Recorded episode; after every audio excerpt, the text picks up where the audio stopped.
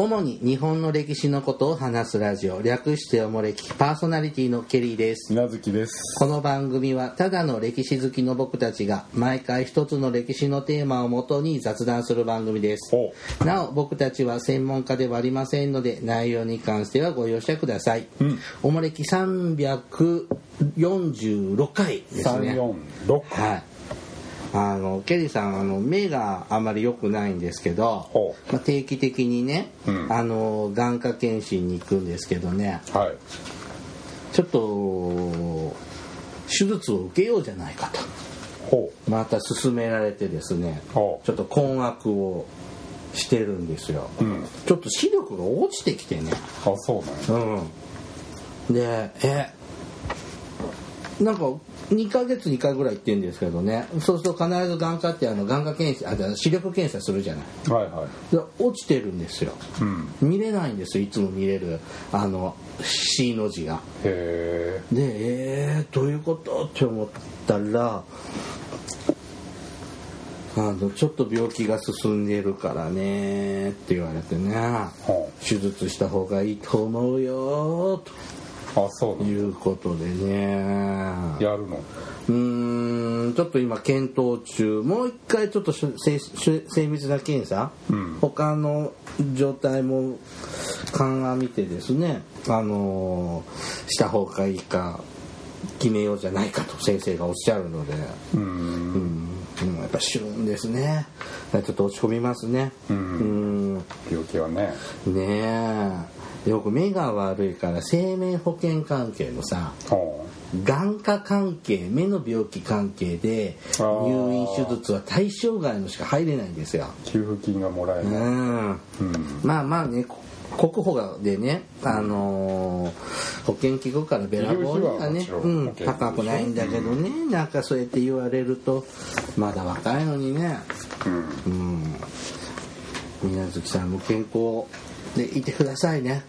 いやもう満身創痍ですよ。うーんでもね出てくるよ。そらボロがね。もうだんだんどっか痛いもん。背中痛い時ない？なんかもう腰も足も。背中痛いとさうん。心臓かなって思うんだよ。もうそんなことを言い出したら生きていけないからいい冬になるとさ背中痛くなって心臓が悪いのかな 心筋梗塞とかってし背中が痛くなるっていうからさであと知り合いが膵臓がんで死んじゃって。もうそりゃ死ぬやつも出てくるよこんな年になりゃ。ねえね長生きしたいね。したい。もうちょっと行きたい。もうちょっとね、ううん。ん次の時代ぐらいまで行きたいよね令和の次ぐらいまあでね年後？うん。あーどうなんでしょうとかリニア新幹線開通は見見た方がいいでしょ？あ名古屋？名古屋大阪じゃなくて、うん。大阪だって。開通は乗れるかな。2028年でしょ？あともうあ10名古屋年だとがそうだね。一応静岡でちょっと揉めてますけど28年。28年開業予定なんですよ。8年うん。で関西の方は50年代でしょ、まあまあ怪しいね、うん。もうそれは水無月さん死んでます あ50か、ご2050年代ですよ。うん、厳しいかな。うーん。まああとなんだろうね。なんか早いもんだね月日の流れってね。まあしゃあないよ、うんね皆さんも健康でねあのポッドキャスト聞いてくださいね、うん。健康じゃなくても聞いてください、まあこういう時期ですからね、はい、うん。さあ毎年恒例のですね、えー、とセンター試験シリーズですね。第2弾。はい。前回は大絶好調な様子をお伝えできましたがはい、今回もですね、えーっとまあ、特にケリーさんが間違った問題とか、うん。まあ、偶然あったんだけどよく意味がわからない問題とかを、うん。えー特にピックアップして全部を紹介しているわけじゃございませんので、はい。よろしくお願いします。では続きやってまいりやっていきましょうね。11まで終わりましたね、次えっ、とえ11までやった、はい。えー、と次ねじゃあね15 15? 河川部 C 河川部 C ってどれだ？15は。これか。中世の都市。86ページ。資料私たちの資料86ページ。そうそうそう。中世の都市に関してはい。述べた文として正しいものを一つ選びなさい。うん。ですね、うん。はい。えっ、と4つあるので1つ正しいものを選びましょう、うん。1多くの前奏が招かれた鎌倉には天龍天龍寺や建仁寺などが建立された。うん2大内市の城下町山口には文化人が集まり書籍の出版も行われた。3奈良や堺では大原目や桂目といった女性の行商人が進出した。4、えー、と京都の商工業者などからなる一向宗の信者たちが法華一揆を結んだ。うんですね。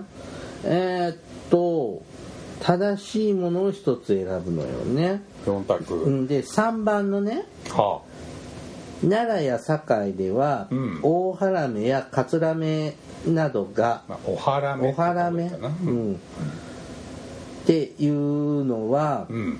これお原目って京都の人じゃないな、ね。だから奈良とか堺って、大原も桂もうん、京都の京都ですよね、うん。だからちょっと違和感があったのでこれ外しましああいいですよ、たでえっ、と京都の商工4番の文章ね、うん。京都の商工業者などからなる一向宗の信者たちが法華一揆を結んだっつうんだけど、うん。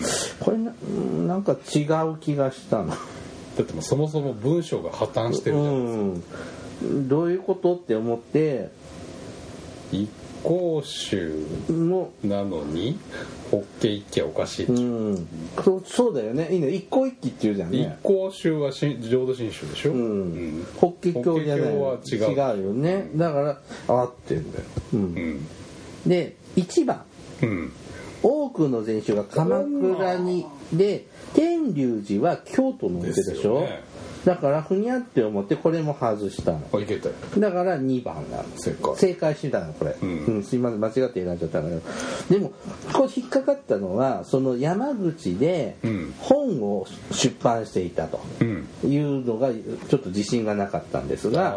もうあの消去法では2番しかなかったので2番を選んだんですがどんな本がどんな本っていうかまあね応仁の乱でもう室町幕府がガタガタになって、でその結果日民貿易をこう大内氏が独占しちゃうんですよ、勝手にうんうん。でその莫大な利益が大内氏の城下町山口には入ってくるから、うん金余ったら結局文化に金が回るじゃないですか。はいそうだね。だから山口はこう文化が繁栄してみたいな流れですから、うん大きな大名だったんだまあさ本って言って何が出たなんか知らないけどまあ本ぐらい出るでしょう、うん。なるほどね。それそれぐらいのうん。読みでいいんだこれは。いいと思います。はい、はい、続いてね16番。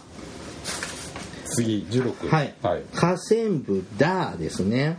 D「だ。だ」うちねあのか会議とかおで医者さんかなんかなんですか？いやあの ABCD って言わずに、うん。ある会議では「だ」って言うのよ。ああ、うん。医療関係っぽい。D, D と言わずにとき D は B とか聞き間違いやすいんでっていうのでだっこう意識するんです。そうすると10代の子に笑われるんですよ「うん。だ」ってって、うん、はい。そんな。医者かなみたいうん。まあそうそうです。は、ない はい、えっ、と河川部。うん否定しない、はい、河川部だはですね、武士の成長という文章なんです。に関連して、はい、中世の武士に関して述べた文として誤っているものを選びなさい、うん。4つあります。1つ。1番。相次ぐ戦乱や武士の活躍を描く軍記物が数多く作られた。うん2幕府の指示を受けて年貢などを奪い取る武士たちが悪党と呼ばれた。うん3地方の黒人たちはしばしば紛争解決などのために一揆を結んだ。4農村で成長した地侍の中には戦国大名の家臣になる者が現れた。うん。でこれ僕正解したんですがはい、うん。まず1番、えー、と軍記物が数多く作られた。軍記物語。あ軍記物語が、ん。あの平家物語とか、うん。時代はちょっと違う。中世の武士だからいいのか、うん、とかそういうやつよね。うん。でこれ丸だと思いましいいと思います。たはい。はい。でえーっと2番はい。えーっと幕府の指示を受けて年貢などを奪い取る武士を悪党と呼んだっていうんだけど、うん。幕府の指示の人を悪党って呼んだらダメじゃないかなっていうのでね。この文章は変なのでこれが罰だと思うああいいアプローチです。ねはい、でこれで正解なんですが、うん。あと3番ですね、えっと紛争解決などのために黒人はあの一揆を結んだ、うん。まあ、なんかそんな感じ。まあ、まさに黒人一揆ってやつですね。うん。であと4ですね、えっと農村で成長した地侍の中には戦国大名の家臣になる者もいたよね、うん。うん。なんか大河ドラマに出てきそうまあまなんで、さにああいう人たちですね、一番変だなって思ったら2番なんで2番。これ正解しました。いけたじゃん。はい。余裕ですよ。余裕だね、はい。もっと余裕見してよ。続いて17番ですね。はい。河川部 E 戦国大名などの定めた法令についてですね、はい。えー、と戦国大名の、えー、と両国支配に関して述べた、えー次の文 XY について、えー、と正語の組み合わせとして正しいものを選びなさい、うん。えーまあ、丸か×の丸と×の組み合わせですね。はい。はいえっ、と X 治水や灌漑施設の整備を行った。うん。Y 役人を現地に派遣し電波との面積を測量する差し出し。差し出し検知を行った。うん。あーなんか今今改めて読んだな。そっか。えっ、とまず X ですね、うん。治水や灌漑施設の整備なんですけど、うん。まあ信玄包みとか。素晴らしい。ですよね。あいいですね。うん。はい。なので、まあ、こういうのでいろいろ聞いた覚えがあるので X は丸。丸やわね。で、役人や現 Y ですね役人を現地に派遣し、電波塔の面積を測量する検知を行ったんだよね。差し出し検知で差し出し検知って何？差し出。しだから自己報告しに行くってことだよね。今読んだこれ違うよね、一方的に来るんだもんね。そうです。で調べに来るから、直虎さんとか隠した田んぼとかをこうバレないようにしたりとかしてたんだよね。なだから検知だけ検知だけだったらこれ丸なんだよね。いやまあさ戦国大名がやるのは差し出し検知でまあ正解なんですけどうん。でもそでもそれは要するに役人を派遣するんじゃない？自己自分で報告。うんしてたの？それぞれの地域を支配する武士に「お前のは持ってんの?」っていうのを言わせる。戦国大名っていうのはそこまで支配力が強くないっていうあのあ秀吉はももうあこう天下人になれば上から役人派遣して対抗検知でしょ、うんこれはちょっとねこの言葉がよくちょっと改めて読んだらああそうだと思った。これ罰だと思っちゃったんで。本番でそんな言い訳は聞きません。はい次。えっ、と18番。河川部 F F は何河川部 F って何交通路の整備や物流の発展。はい、に、えー、と関連して、えー、と中世から近世初期にかけての流通経済に関して述べた次の文1から3について古いものから年代順に正しく配列したものを選びなさい。うん。1番。1各地の港に年貢などの運送や保管にあたる問いまたは問い丸が現れた、うん。2新たに永楽通報が中国から輸入され流通し始めた。うん。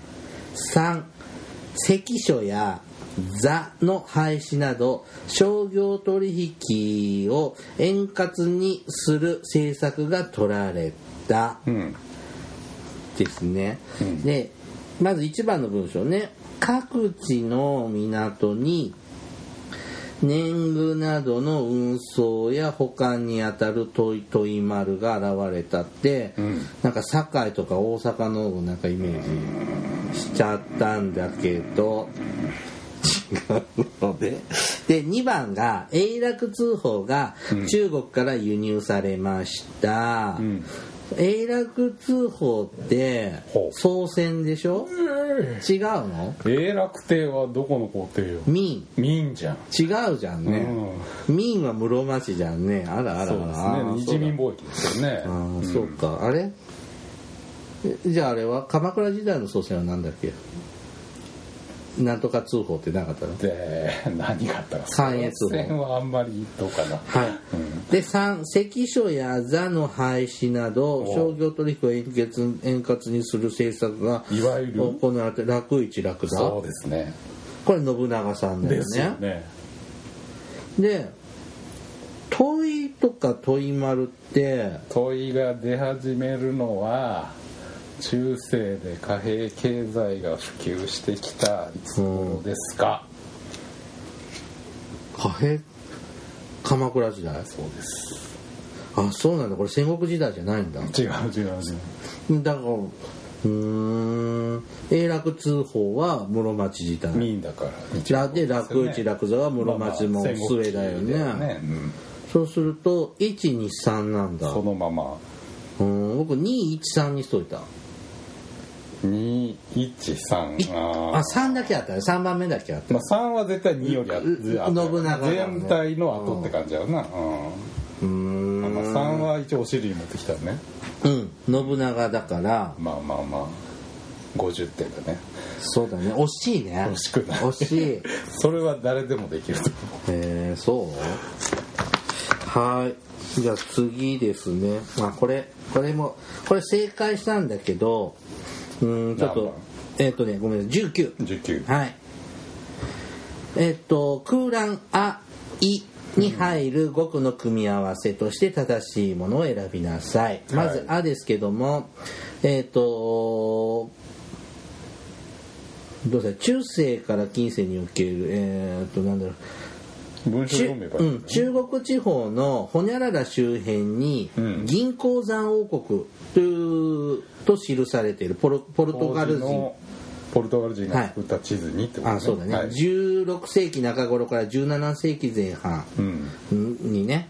であと「い」なんですけども、はい。18世紀には幕府はホニャララを発し、うん。長崎における貿易額制限貿易額を制限して銀の流出を防ごうとした。うんですね。まず「あ」なんですけどもこれ石見か生野銀山うん。かって石見銀山か生野銀山で、うん。えーっとまあこういうのって石見っぽいじゃんああですけどね、ん。結構迷わないですかこれ。迷わなかった。兵庫県は、まあ、中国地方じゃないか。うん。田島はそうか。じゃあまあそうか。じゃあもうこれしかないか。うん。でえーっと18世紀に幕府は何とかを発し江戸幕府が貿易額を制限するのは、はい。これが開白五一神五子令五開子白五子神令えーっと聖徳神令というそうですね、愛。対愛対すまし令うん。愛対すまし令ってなんか聞いたことある。うん。でしょうね。で聖徳神令ってうん。聞いたことがない聞いたことがない。ないの。知らないの、うんで愛対しすまし令って愛対すまし令ってなんか貿易のことじゃなかったような気がしたんでわかんないけどこっちじゃないなというので誰が出したんや？知らない。愛一番有名な将軍や。家康あいやまあ初代から。次は、次に有名な将軍？うん、最も時代劇になる人といえば。家光。えあしょドラマになるやつ？ドラマ。吉宗さん？そうですよね。うーん。なんかこれ享保の改革の一例なの？大体スマッシュそうですね。うん。なんでちょっと違うなと思って「うん。いい」にしたら正解だったの石見と聖徳奨励で。だけども「相対すすましれ」ってなんだっけ？相対スマシレ。ってなんだっけ？吉宗は何将軍ですか？米将軍。米将軍。あそれから米経済にしたいから、もうお金の裁判とか一切受け付けないよ。当事者同士で話し合いなさいっていうのが相対当事者同士が相対して話をしなさいあ開白五一神令五七神令五七神令は？とこの通りです。長崎の貿易がこう制限する。うんこれ江戸からこんだけしか輸出聖にしちゃダメ。徳の地ってやつですね新井博ああ中頃これどっちも中頃なんだね。まあまあまあまうーん江戸時代のね。あ鎖国以降貿易赤字なんですよね日本は。ああそうだよね、はい。続いて20番ですね。20河川部 A えーポルトガル人スペイン人オランダ人などの日本貿易に、えーと関連して分。1から3について古いものから順に、えー、と正しく配列したものを選びなさい。はい。1京都堺長崎の商人に輸入生糸を一括購入させる制度が始まった。うん2幕府がスペイン船の日本来航を禁止した。うん。3貿易に熱心な文語の大名大友義。なんとか。義吉重がうんキリスト教の布教を保護したこれ？はい順番にねえーっとこれ難しいで まず1番。京都堺長崎の商人に輸入生糸を一括購入させる制度っていうのがうん。よく分かんなくって。ほで江戸時代の話なのかなとは思ったんです。うそうですね。でもその長崎だけじゃないの？輸入とかするのって窓口だからなんか京都とか堺とかでも。その前ですね。あそうなの？うん。うーんだからえーっとそのあとその堺はうん。こう商業都市としてうん。賑やかだったのって、うん。戦国時代のイメージなのね。ねで江戸時代はあでで江戸時代の堺って、その戦国時代とかとも変わらず、うん。賑やかな町だったのかよくわかんない。でも天下の台所だったら大阪じゃん。までは海外貿易でしょで堺賑やかだったけど、江戸時代になると廃れてくるまあ鎖国まではね、うんうん。じゃあ時代の頭は1630年40年頃まではまだ賑わってたけどそれ以降はうんこの堺の言葉が町の言葉がうん。なんか江戸時代の話なんだったらうんなんかどうなんだろうってちょっとここがその江戸時代の初中期なのか初期なのかなんか違うのかなってねちょっとこれこの文章では悩んだのね。何制度とか分かります？これをいわゆる？知らない。知らない。知らなくはないと思いますうんとちょっととりあえずね。で2番目。はあ幕府がスペイン船の来航を禁止した。ちょっとこれ鎖国の話。そうですね。千1630年代。うん。40年頃。うん。で貿貿易に熱心な文語の大名大友さんがキリスト教の布教を保護されてこれ戦国時代の。これはまあどう見ても戦国ですようん。ね、でこれが一番古いのかなと思った。そうそれは分かるよね、うん、でこの1番が、うん。じゃで2番があの鎖国でしょ、うん。だから163040年の頃でしょ？うん。と思ったのででこの1番の文章が鎖国の前なのかうん。後なのか。うん。でそこで「堺」って言葉があるわけ、あうん、でこれがその戦国時代の時あ違う違う違う鎖国以降って窓口って長崎じゃん。あうん。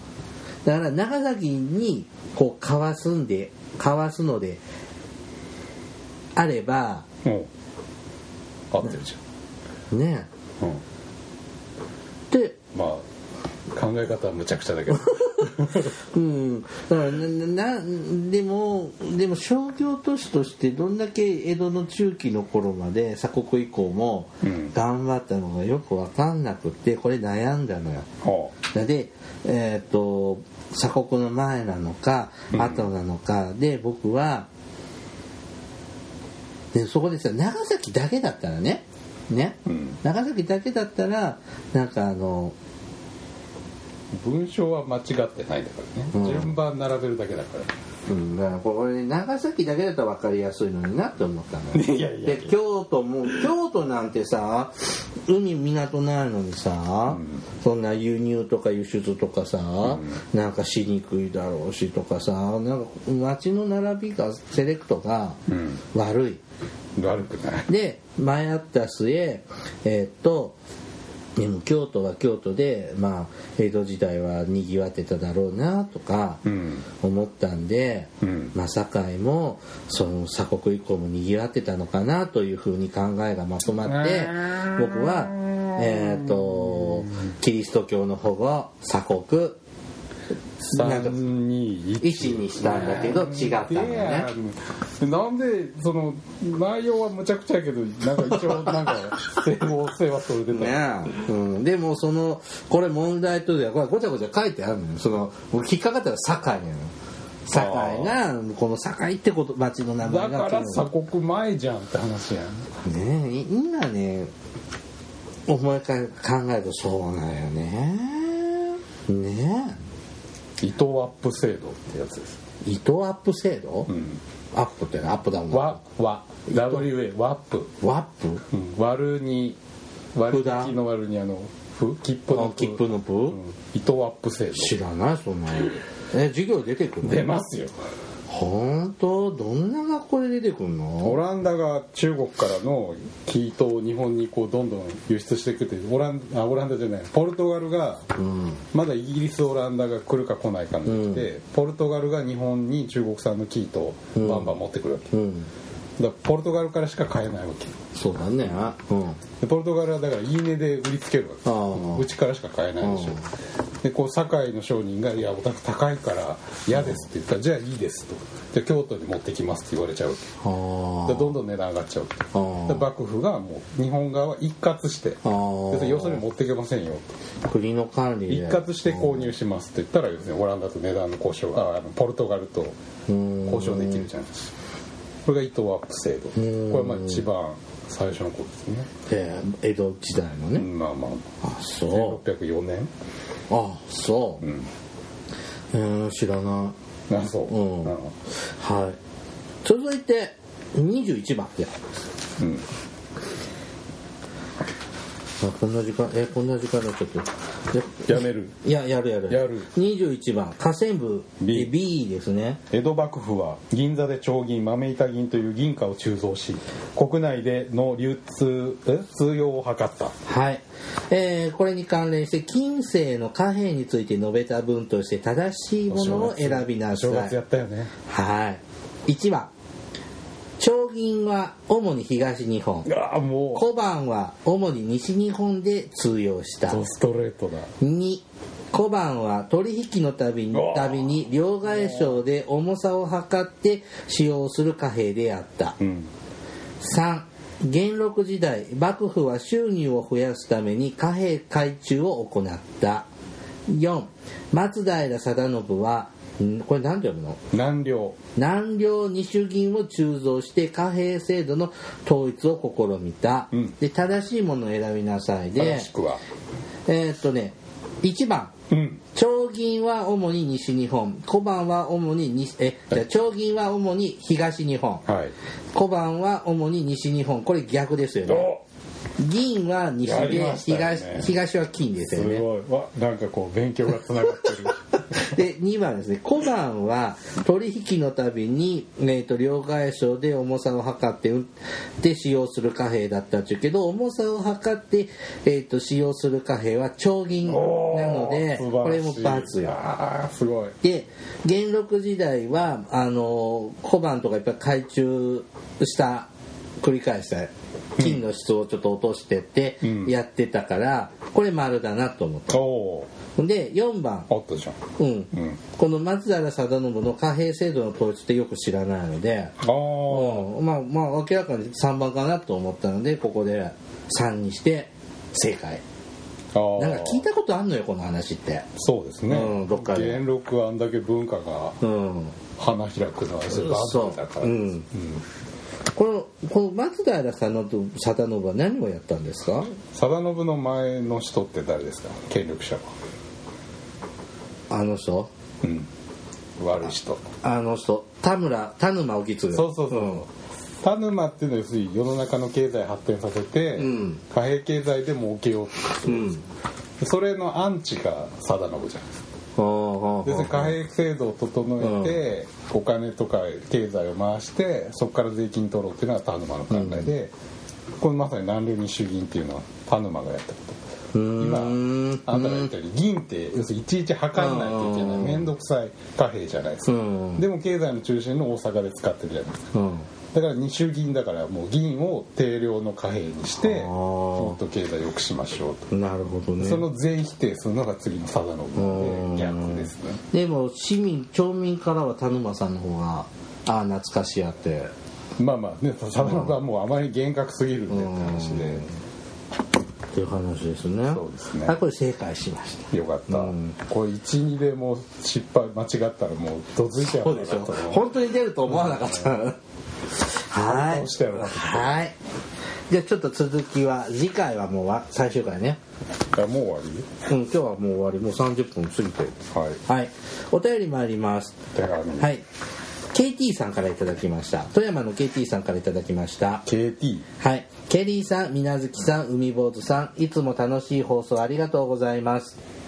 おもれき第332回有名な祭りの起源中日本編で富山県のやつを八尾おわら風の盆の話をされた時に私のことに、えー言及していただきありがとうございました。言及私は祭りが嫌いというわけではないのですが地元にいながらおわら風の盆は見に行ったことはありません。へえ風の盆はニュースステーションで久米宏さんが宣伝してくれたりしたので有名になったのでしょうか。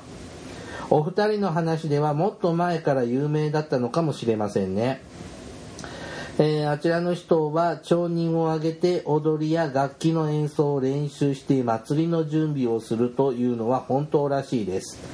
風の盆の3日間は観光客が大変多くマイカーの乗り入れも禁止されているので見に行くには一苦労と聞いています。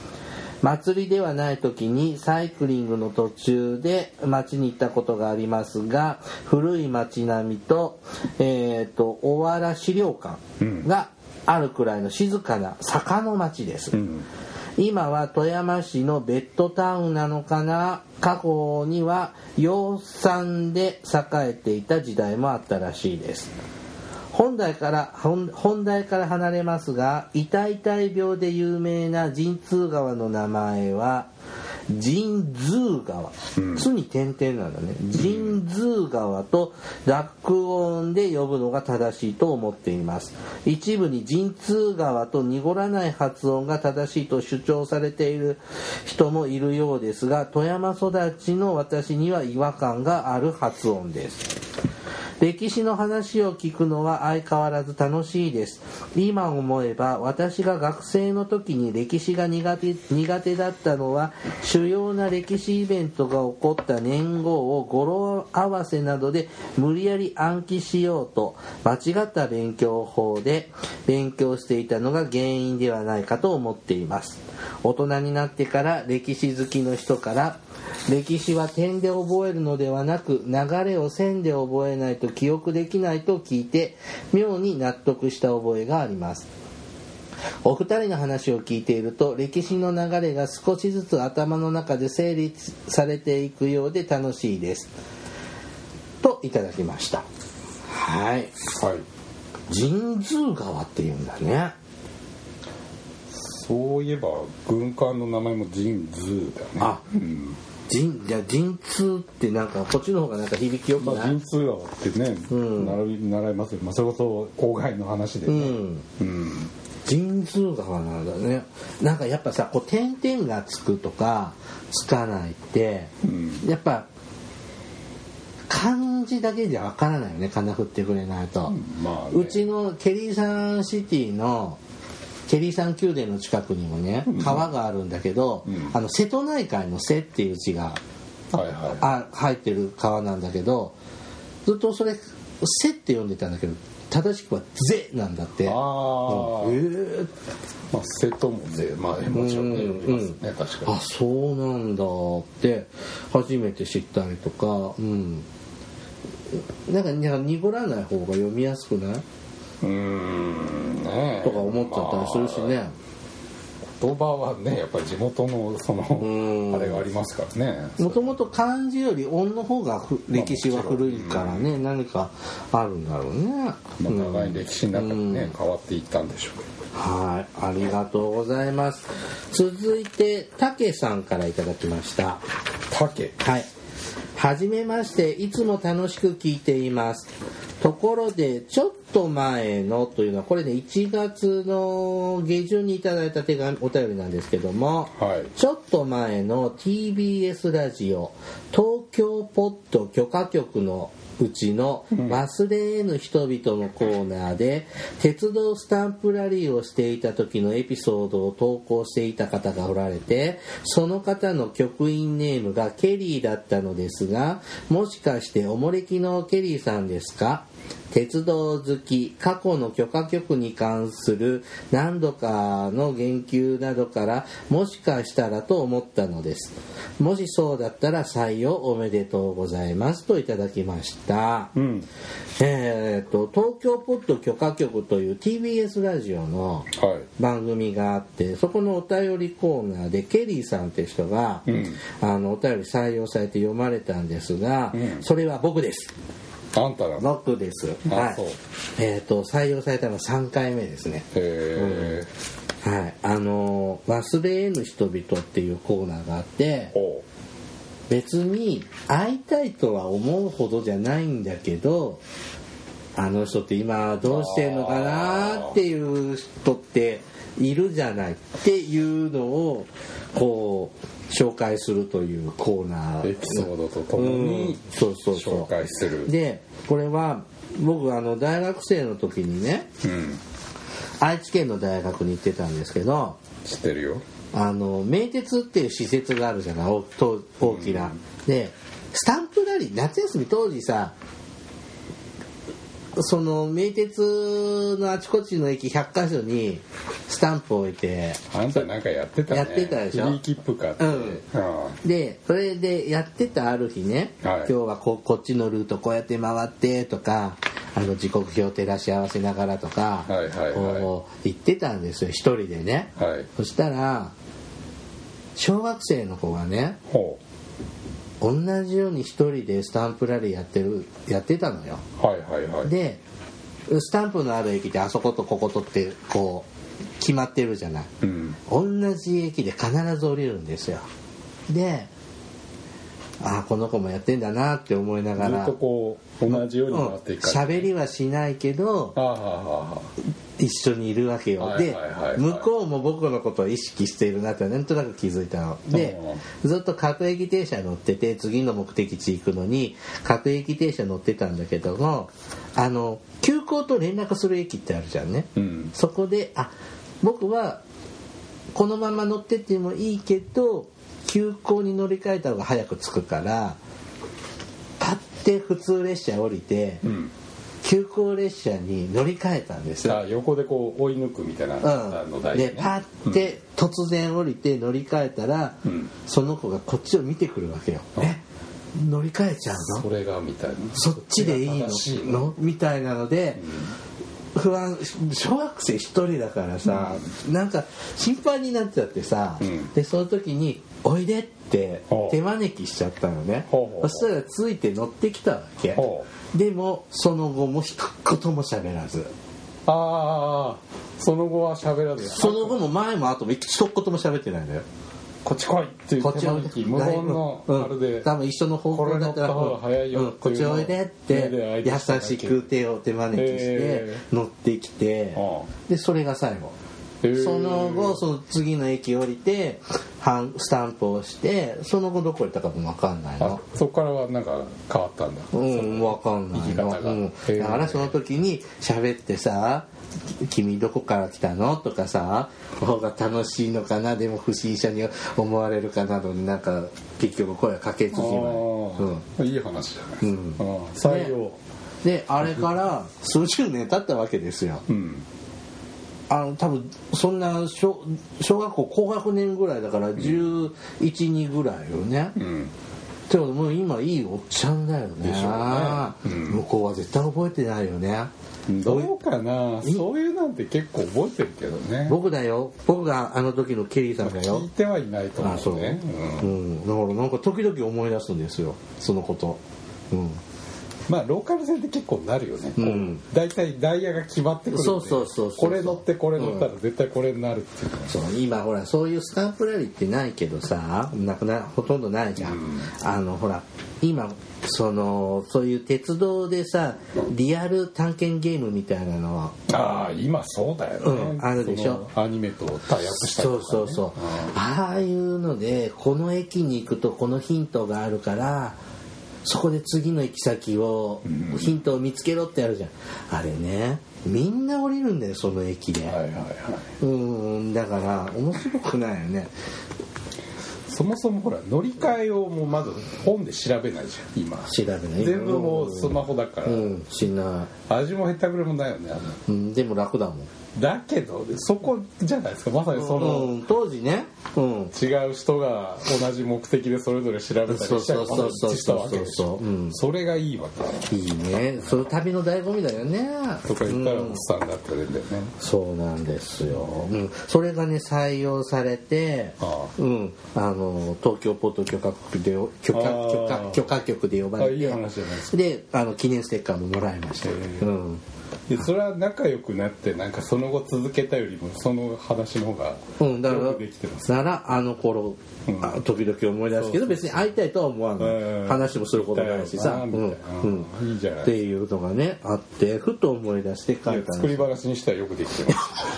本当の本当の話ですよ、うん、あのーうん、3回目、うん、何回か他にも出したりして、常連なんだ。常連ではないですけど。時々投稿されてるわけ。全国区やっぱ呼ばれるのは読まれるのはちょっとあーなるほどうん。もう中学生以来ですよ、ネタ職人。うん、そこまでしてないけど、うん。はい。思い出したら歌ってますね。はい。はい。ありがとうございました、はい。じゃあ今日はここまでね。終わり。はいおもれきではリスナーの皆様からのお便りを募集しています。あの時代に行ってみたい、あの人に会いたい、おすすめの歴史漫画や歴史小説、大河ドラマなど、えー歴史ドラマや映画の思い出や感想、戦争の体験談など、他にもいろいろとお便りテーマがあります。詳細はおもれきのブログをご覧ください。番組へのお便りは、E メールまたは Twitter のダイレクトメールでお送りください。メールアドレスは、おもれき2013アットマーク gmail.com ツイッターはひらがなでおもれきと検索してください。はいはい、ではまたポッドキャストでお会いしましょう。さようなら。さよなら